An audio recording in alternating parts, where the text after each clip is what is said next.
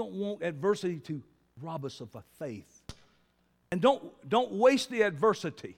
Do not waste the adversity by not allowing what God's going to use that. He will take bad things and make them good for us in other areas. You know, in 2020, Bevy and I went and got our two daughters. Bevy's going to correct me when I say this. They were four and six. He says they were five and seven. It was our job as parents to provide love, to provide discipline, and to all the necessities in life, just like mamas and daddies do for their children. And we, and, and, and with our sons also, until they reach this certain maturity level and they become responsible for their own lives, and then you don't have to do nothing and help them out anymore, I thought. But at the end of being a daddy, which I don't think you're really ever into being a daddy or a mom, it's my job now to be a spiritual father to them. A man asked me recently, So, how long do you have to be under a spiritual father? Or how long do you have to be under an apostle? I don't really like the word under, unless we're talking about government in this. Otherwise, we're all one body. I said, Well, let me tell you what the Apostle Paul said in Ephesians 4. We have to have apostles in our life till we all come in the unity of the faith and of the knowledge of the Son of God unto a perfect man, unto the measure of the stature of the fullness of Christ. I don't think we're there yet. See, people, they, people don't come to church. One of the reasons they don't, they don't understand how God does things. Now, listen to this. It also says that we henceforth no, be no more children, tossed to and fro, carried about with every wind of doctrine, by the sleight of men and the cunning, cunning craftiness whereby they lie in wait to deceive. But speaking the truth in love, okay, be no more children. We have to come to full maturity. We have to be, be no more children, and we have to speak the truth in love that you may grow up into Him in all things, which is the head, even Christ. And you got to be able to quit being emotionally childish or babies. You, ha- you can't have thin skin. You, you should be able to somebody speak the truth so you can grow up in those things. It says, in Christ, even Christ, for whom the whole body fitly joined together and compacted by that which every joint supplieth, according to the effectual working in the measure of every part, makes increase of the body unto the edifying of itself in love. So, what that means is this. You know, Doug, I think it's me doing this, Doug, don't you? okay, I said I was going to buy a new one last week. I'm going to do it this week. I'll just use this. So what, what, we're, what we're trying to have to understand is, you know, we, we are, we have to get past uh, being emotionally immature. Because as long as we're emotionally immature, we're going to remain spiritually immature. And so we got to understand that it takes the purpose of the whole body, ooh, hallelujah, supplying so we, we can grow and be edified by the love that we have. Basically, how long do we need the, the apostle in our life? How long do we need each other in our life, the ecclesia, basically till we all we all get a well done. And I'm going to talk to you about this. So my thing is this: I, uh, it's real popular today. I, I have people say this when I see them a lot. They say, "How you feeling? How you feeling, man? How you feeling today?" And I know they they don't really mean that. It's just a, a greeting. It's like somebody says, "How you doing?" We don't really care, really, you know. They, but we say it's like. Uh, Uh, it's a common greeting, and especially in the society that we have developed in, in America and in culture, and that's this feel good thing, man. We live in a time of the most emotionally immature humans that I have seen in my 66 years. People in this age don't no longer base their decisions or their actions even on solid moral values and certainly not the truth They've been programmed to act according to how they feel. So, in other words, I look like a man, but I feel like a woman, therefore I'm a woman.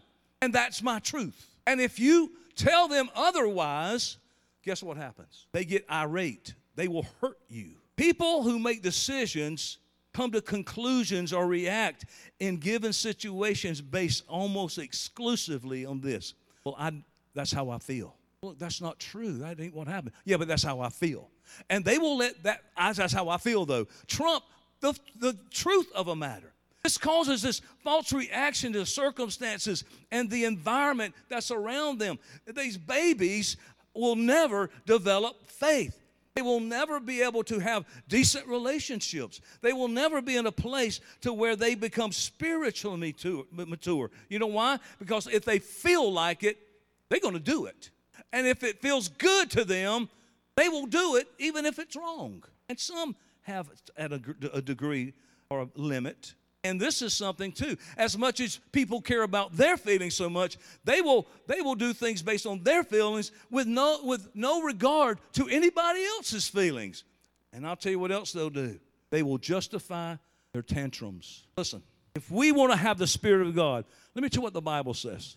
In order for your sins to be forgiven, you have to repent, believe, and be baptized. Baptism is the place where your sins are forgiven. And then we can receive the Holy Spirit. I preached a couple of weeks ago how to receive the Holy Spirit. And that's how. And once we receive that Holy Spirit, Paul wrote, uh, wrote this in 2 Timothy 1 7. The Spirit does these three things it reflects in us power, it reflects love, and it reflects a sound mind. One with sound mindedness knows when to express emotions and when to withhold emotions. They have control of their emotions. And if we really want to grow up spiritually, I want to tell you, we must grow up emotionally. And I'm going to give you a hint of what that means. Grown up emotions is the fruit of the Spirit, basically. Proverbs 25 28. Let's look at that a minute this morning. It says, He that has no rule over his own spirit is like a city that is broken down and without walls. There used to be a pretty big movement, and it crashed and burned pretty much, called Church Without Walls. Well, they were out walls, all right. The inability to control our emotions is a deplorable and tragic condition for us. And I don't want to live in that environment personally. The obvious point of this passage is saying this that a city that doesn't have walls is defenseless. Listen close. It is defenseless. It cannot protect itself. So if I am, if I'm emotionally immature, then I can't control my spirit. Eh, I can't rule my spirit. Then the fact is, I'm I'm open season. It can't. You can't protect yourself from sickness, disease, depression, divorce, etc., etc. All those things can walk right into your city because you are without walls. People who let their emotions overrun them, they lack that wall of emotional maturity to protect them from these feelings and these emotional outbursts and envy and resentment and unforgiving attitudes and self pity, sulking, hatred, harboring of bitterness, covetousness, and, oh, and all these other wrong attitudes come and go at will when you have not matured emotionally. I know you're a grown man. I know you're a grown woman. I ain't talking about that. Nobody says anything about a grown man or a grown woman. I got that. But I'm talking about those things that hinder you from being an overcomer and having your prayers answered and enjoying the, the, the joy that we should have and the peace that we should have when we serve God. That's what I'm after for us to please God. His will, not my will. Living with no self control, living with emotions out of control. It leaves you and your family wide open, as Travis Tritt said, for T R O U B L E. And I have been in the ministry year for years and years and years. And I want to tell you, this is the number one problem in people walking the way Yahweh wants them to walk. I could call it selfishness. I don't I don't see people, I don't I don't see children really any longer getting actively taught how to control their feelings. I know of one family in this church that impressed me uh, like crazy. They sit down with their children and tithe and teach them tithing. And we'll get an envelope in. It may not have much quantity of money, but it's 10%. And it's the same to God. But they sit down and they, with their children, before they come to the house of God, and they bring and, and they talk, they're teaching their children the economy of God. Most people don't sit down and try to teach their children how to control their feelings. And I'll t- let me tell you why uh, my experience has been. I'm not talking about anybody in here necessarily. This has been my experience. The answer of that lies in the fact that most parents do not know how to control their own emotions. How are children going to tithe if you don't tithe? How are children going to be something if you don't do that and teach them? And I'll tell you, when you don't control your emotions, you're, you, you, you are teaching that to your children. I got to tell you, I was raised in a, a, a yelling family. Oh my God. Oh my God. My, my mom and daddy, man. I'm like, when they said they were going to divorce, I said, why did you wait till I was gone? I wish you'd have divorced when I was born. I mean, I, it was, but we went to a trip. My daddy bought a brand new 1968 custom suburban station wagon. It's like the one on, kind of like the one on uh, vacation with Chevy Chase. am I lying? Me and Joel and my mom and daddy took off to Grand Canyon, Hoover Dam. That's a long way from Columbus, Georgia. My daddy was a tightwad. I remember we were in Dodge City, Kansas. Where did we sleep? Well, we put into a, a little, it wasn't an RV park back then, really. You know, it was a little trailer place where, and, you know, we drive up there. Uh, I'm, I'm on the front seat sleeping. My mom and daddy's uh, laying the back seat down, laying there, and Joel is across their feet at the tailgate. And my dad taped newspaper around the windows for privacy. Here we are out there in June, and all of a sudden, a knock on the window. It's a Kansas state trooper saying, there, see that right there? That's a tornado, and it's coming right here. We rode in that thing, and I promise you, that's what's wrong with me and Joel. Uh, they argued. I remember we stopped in Hobbs, Nevada to see a friend, and we they argued from there to Columbus, Georgia, and my dad was so mad he didn't even stop to spend the night. And they were, they were repairing a bridge over the Mississippi River, and we prayed, Lord, let that bridge get fixed, Lord. Oh, he can't take it no more. I mean, it, they were just yelling. So guess what? I did. I yelled. How I did it. I was emotionally immature. And I, I can't, you know, the expiration date on me blaming my father and mother has expired. I'm a grown man now. How many times have you seen parents shout at their children, Stop shouting? You hear what I just said? You, you're getting on your children for shouting by shouting at them. You tell them, I mean you're going to get along with each other and you're going to be nice to each other, and I mean it right now. We know our human nature's selfish. We know it is. It focuses almost entirely on the needs of our self. It's interested solely, bottom line, in what it can get. I'm speaking of generalization here. Of course, selfishness is ins- inseparable from our personal feelings. Now, y'all, y'all remember years ago when I preached that that message, that ain't no demon. And that it's just really emotional addictions, and the body uses these specific combinations of these specific chemicals in your brain to create each of the different emotions. And there's a specific chemical combination for happiness. Oh, cocktail, really happy. Oh, sadness, what we said.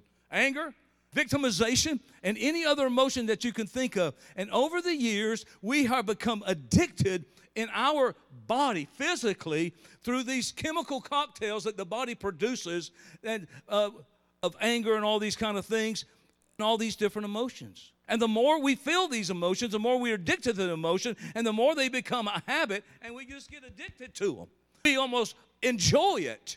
It's almost a high when i see people who are always angry on a consistent basis i got to tell you something i know that they are without walls I know that they're emotional, they are emotionally addicted to the anger chemicals that they have been taking for so long. If someone plays a victim and cries, Why me? long enough, then what they do is they habituate the way of being and develop an emotional addiction to those specific chemicals. Listen, the house of God should not be full of emotional addicts. Let me tell you what emotional addictions do. My experience. It will make you mean and it will make you nasty and stop you every time from being able to manifest the fruit of the Spirit. So we have to learn to have the Spirit called self control. And we have to make the choice to do that. And we have to want it. We have to be sick of being angry all the time and being afraid all the time and being sad all the time and having no hope all the time and blaming God all the time. We got to get sick of that. We got to take note of what they are what are my what are my addictions here? What are my emotional addictions? It's important that you know and I know what those things are. It's important to know what the, uh, your addictions are, and you can recognize it by looking at your moods and looking at your attitudes, those things that are contrary to the fruit of the Spirit and God's law. Or you can ask your closest friend if they aren't too scared to answer you. Oh, I've had my head bit off many times many times. Years ago, there was a pastor that I was with. It was a great learning process. He had no walls. He had no emotional walls. And I couldn't walk with him anymore. I tried to. He wouldn't repent. So we left. The night before the Sunday that I announced I was leaving, we met in the office and he lost it. And I was real proud of myself, Joel. Because he said, You just think you're so holy. You just sitting there. Yeah, I was like, That's the fruit of the Spirit, dude. Also, I'm not a drunk. And I don't call up single church ladies at night when my wife's out of town. See, that kind of thing. Because when you don't have any walls, you're open for all these things. To be emotionally immature will open you up to all kind of sin. And if you address these people, they will hurt you and they will say ugly, mean, low down. I mean, he tried to attack my daddy. He didn't know my daddy, but he tried to say all this kind of stuff. To be selfish is to be excessively concerned with your own welfare, your own advantage, your own pleasure, without regard for others. I want to tell you something about babies. I'll tell you right now. Oh, they're so sweet. Look at how sweet they are. They're so lovely. Look at they are selfish. Babies are selfish, man. They are oblivious to anything but their own well-being. They don't care what time it is. They don't care if you're asleep. They don't care if you're busy. They don't care. They don't care. Their disposition is determined by the degree which things that things go their way. But of course, we expect babies to gradually mature physically, intellectually, and emotionally. But there's some cases they never do. Can you say amen? Yeah. He may mature physically and intellectually, but I found out that there's not much teaching going on about maturing emotionally. I mean, you're going to mature physically, you don't have to do nothing. Just feed it. Intellectually, teach it. But emotionally is a whole nother thing. And if you we don't grow and our emotional growth hasn't kept up with our intellectual and our physical, then, then we still have the world view as we did when we were babies. Me, my, gimme. Never really grow from that ego to the consideration of others. I have learned this. When you really have faith and you really believe that God is God and He does what He says He's going to do, what I have learned is that you don't have to get upset about somebody who's saying or doing something about you because you know God is my re reward. He's my rear guard. He got my back. I don't have to worry about it. I don't have to defend myself. He will defend me, and time will prove who we really are. Things don't go their way, they react in a real infantile way crying, pouting, pitying themselves, throwing a temper tantrum, or even throwing objects that are, uh, they, they may do and try to attract attention by boasting of their own accomplishments or criticizing other people. If you put two babies together without supervision, they will usually encounter problems in a hurry. You put toddlers together, mind, scratch, pull, shove. I mean, my little grandson Samson, he'll just snatch his little sister, throw her on the ground. Send him some videos, Linda, show him. He's strong. Emotionally immature men and women also have these same kind of conflicts. I want to tell you this emotional babies don't make very good marriage partners. Emotional babies don't make very good friends. I hurt every when people don't you know, don't like me no more. They love me but don't like me, or they leave the church or something like that. I want to tell you, I, I have a deep. I, I, take it hard. I take it deep. But I, let me tell you this: sometimes I'm so glad they go because there is such an emotional outburst and things of even friendship. They're always doubting, they're always think they're mad at you. One of the greatest needs for stable and successful relationships is maturity, emotional maturity. Otherwise, our entire life will become one unending dramatic soap opera. Does it sound familiar? Oh my God, don't y'all even want to be happy? Is everything such a big stinking deal? Oh, think that's, that's true for any relationship. Maturity is basically the ability to not be selfish. And I know we're all not all totally unselfish. I mean, we're not totally unselfish, and uh, there's a little immaturity in all of us. And but those saying, I read the saying years ago. It says, "You scratch an adult, and you'll find the child." Somebody else suggested before that the only difference between a man and a boy the cost of his toys. So there's really no thing, what we're striving for, there's no perfectly mature person. It, it, it's just an, a relative term relative, rather than an absolute term. In fact, listen to this maturity is a process rather than a fixed condition. So you're not going to say, I'm perfect like that. This is a process. It's called maturing, it's called growing, it's called dying to our flesh. And a certain degree of emotional maturity is possible even for people who aren't Christians. But I got to tell you, my experience now, this is my experience. People got it together. Look what they got. They got this. They got that. They go there they travel and they got this boat and do all that kind of stuff. But I got to tell you, my experience, that there's always this area that you get under, and there is a unselfish, immature reaction these people. It may be about their money. It may be about somebody touched their car. It may be something. But it's this ugly thing that comes about. When you get to know them, you'll usually find they have these glaring areas of immaturity and selfishness. We who have the, the incorruptible seed in us that has the ability to grow the tree of life out of us, which is produces the fruit of the Spirit. It's in us. I got an ego. I'm selfish. My ego is sinful. But I'm going to tell you what else I have. I have the Spirit of Christ that dwells in me and the power of His Holy Spirit. And I know my disposition depends on whether self or the Spirit is in control. How long have I, I've been talking about this? The camp of the flesh or the camp of the Spirit?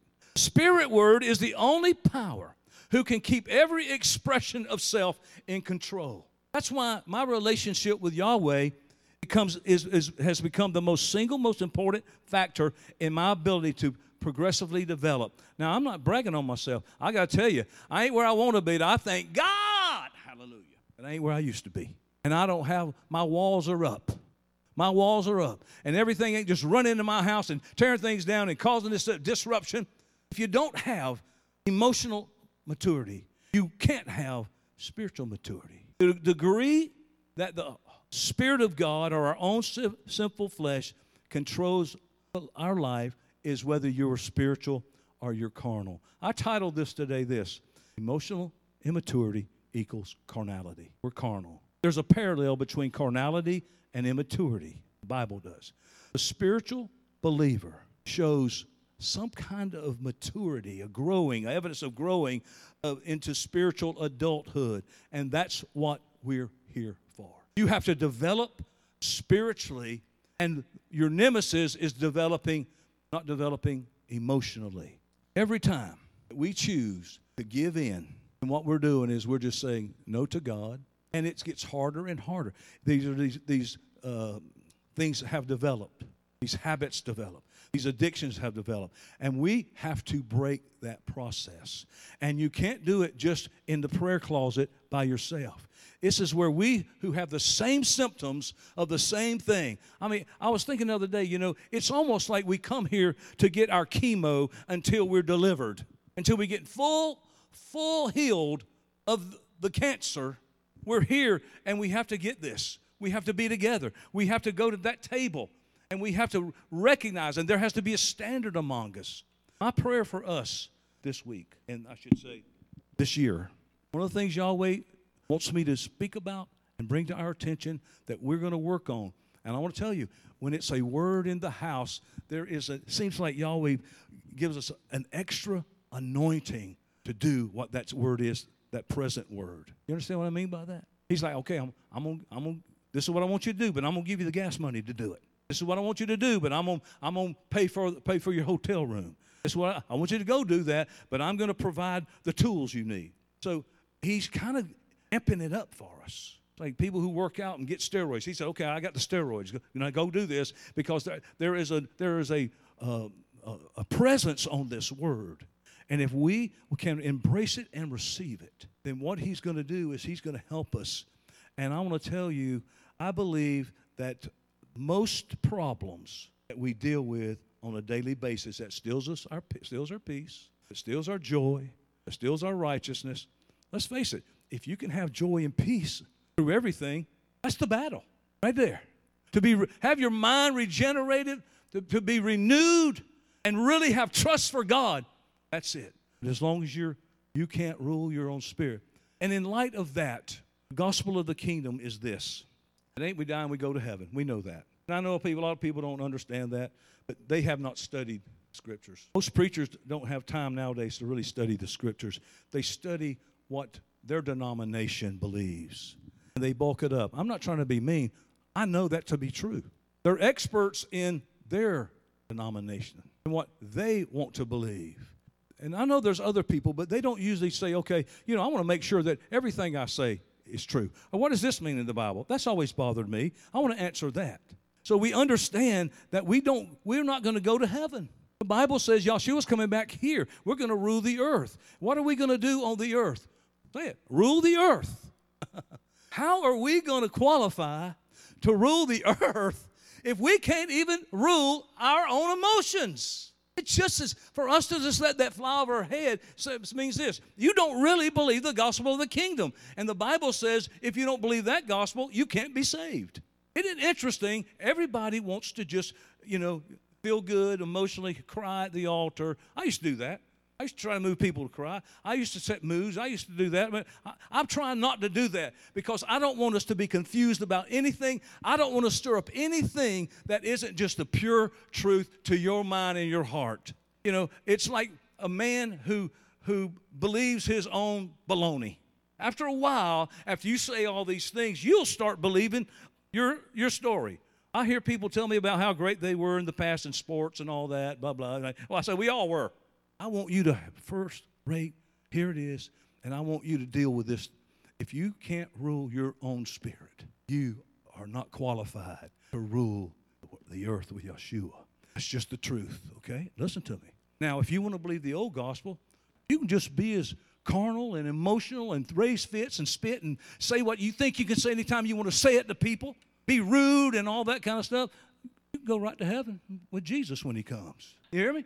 He'll take you just like that. He, he ain't trying to develop nobody. He ain't trying. He just saved. You're just a poor sinner. Saved by grace. You ain't going to change. You don't change. You may be a good person. You know, you may even give money. But when it comes to changing your life and that flesh dying, I'm going to tell you, people give a lot of money to avoid dying to the flesh. I told you, giving money is the easiest thing about this thing. But there is a people, and I is one of them. And I know you are too because even to have the shift and the change of what we've believed that goes in the face of all those kind of things, I want you prepared. And I want you to get your rulership degree. And you ain't going to get it by yourself. You ain't going to get it laying out of church. I ain't talking to y'all. I'm talking to people laying it out of church. I'm going to tell you what, it's getting close, and I'm not going to let you come back. So you better don't think about that because I ain't playing. Told a man recently, I said, let me tell you this either get in or get out.